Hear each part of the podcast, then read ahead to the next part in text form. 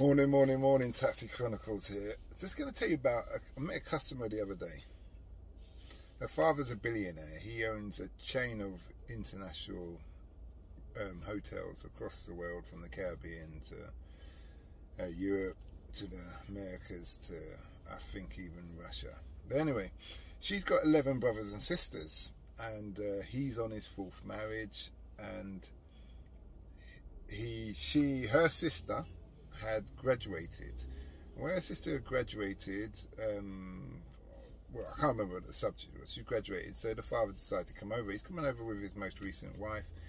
He's also um, her the her sister's mother is coming, so his third wife is coming over, and um, they're all having breakfast together. I'm dropping the sister to breakfast. Um, she's just come from a hotel and we're dropping them up. I'm dropping her up Mayfair.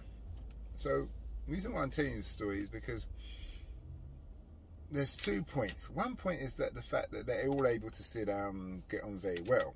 And what it comes down to, from my understanding, and I'll be interested to hear your point of view on this, is money. Is it money?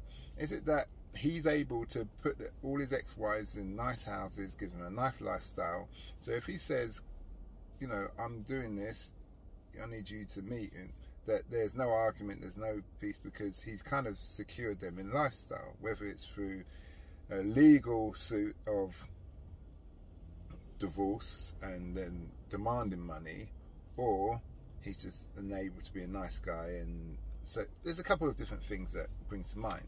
But the main thing is the daughter who I was driving, and I say daughter, she's in her 30s. Uh, I think, yeah, late 30s, early 30s, late 20s probably.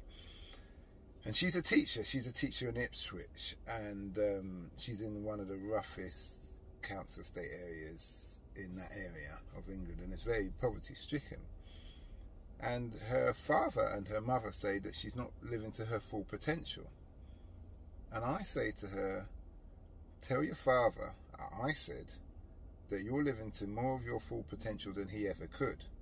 Because if you're teaching 25 children 17 different classes a week, you're reaching a lot more and having a lot more impact, positive impact in the world than just somebody supplying people luxury holidays.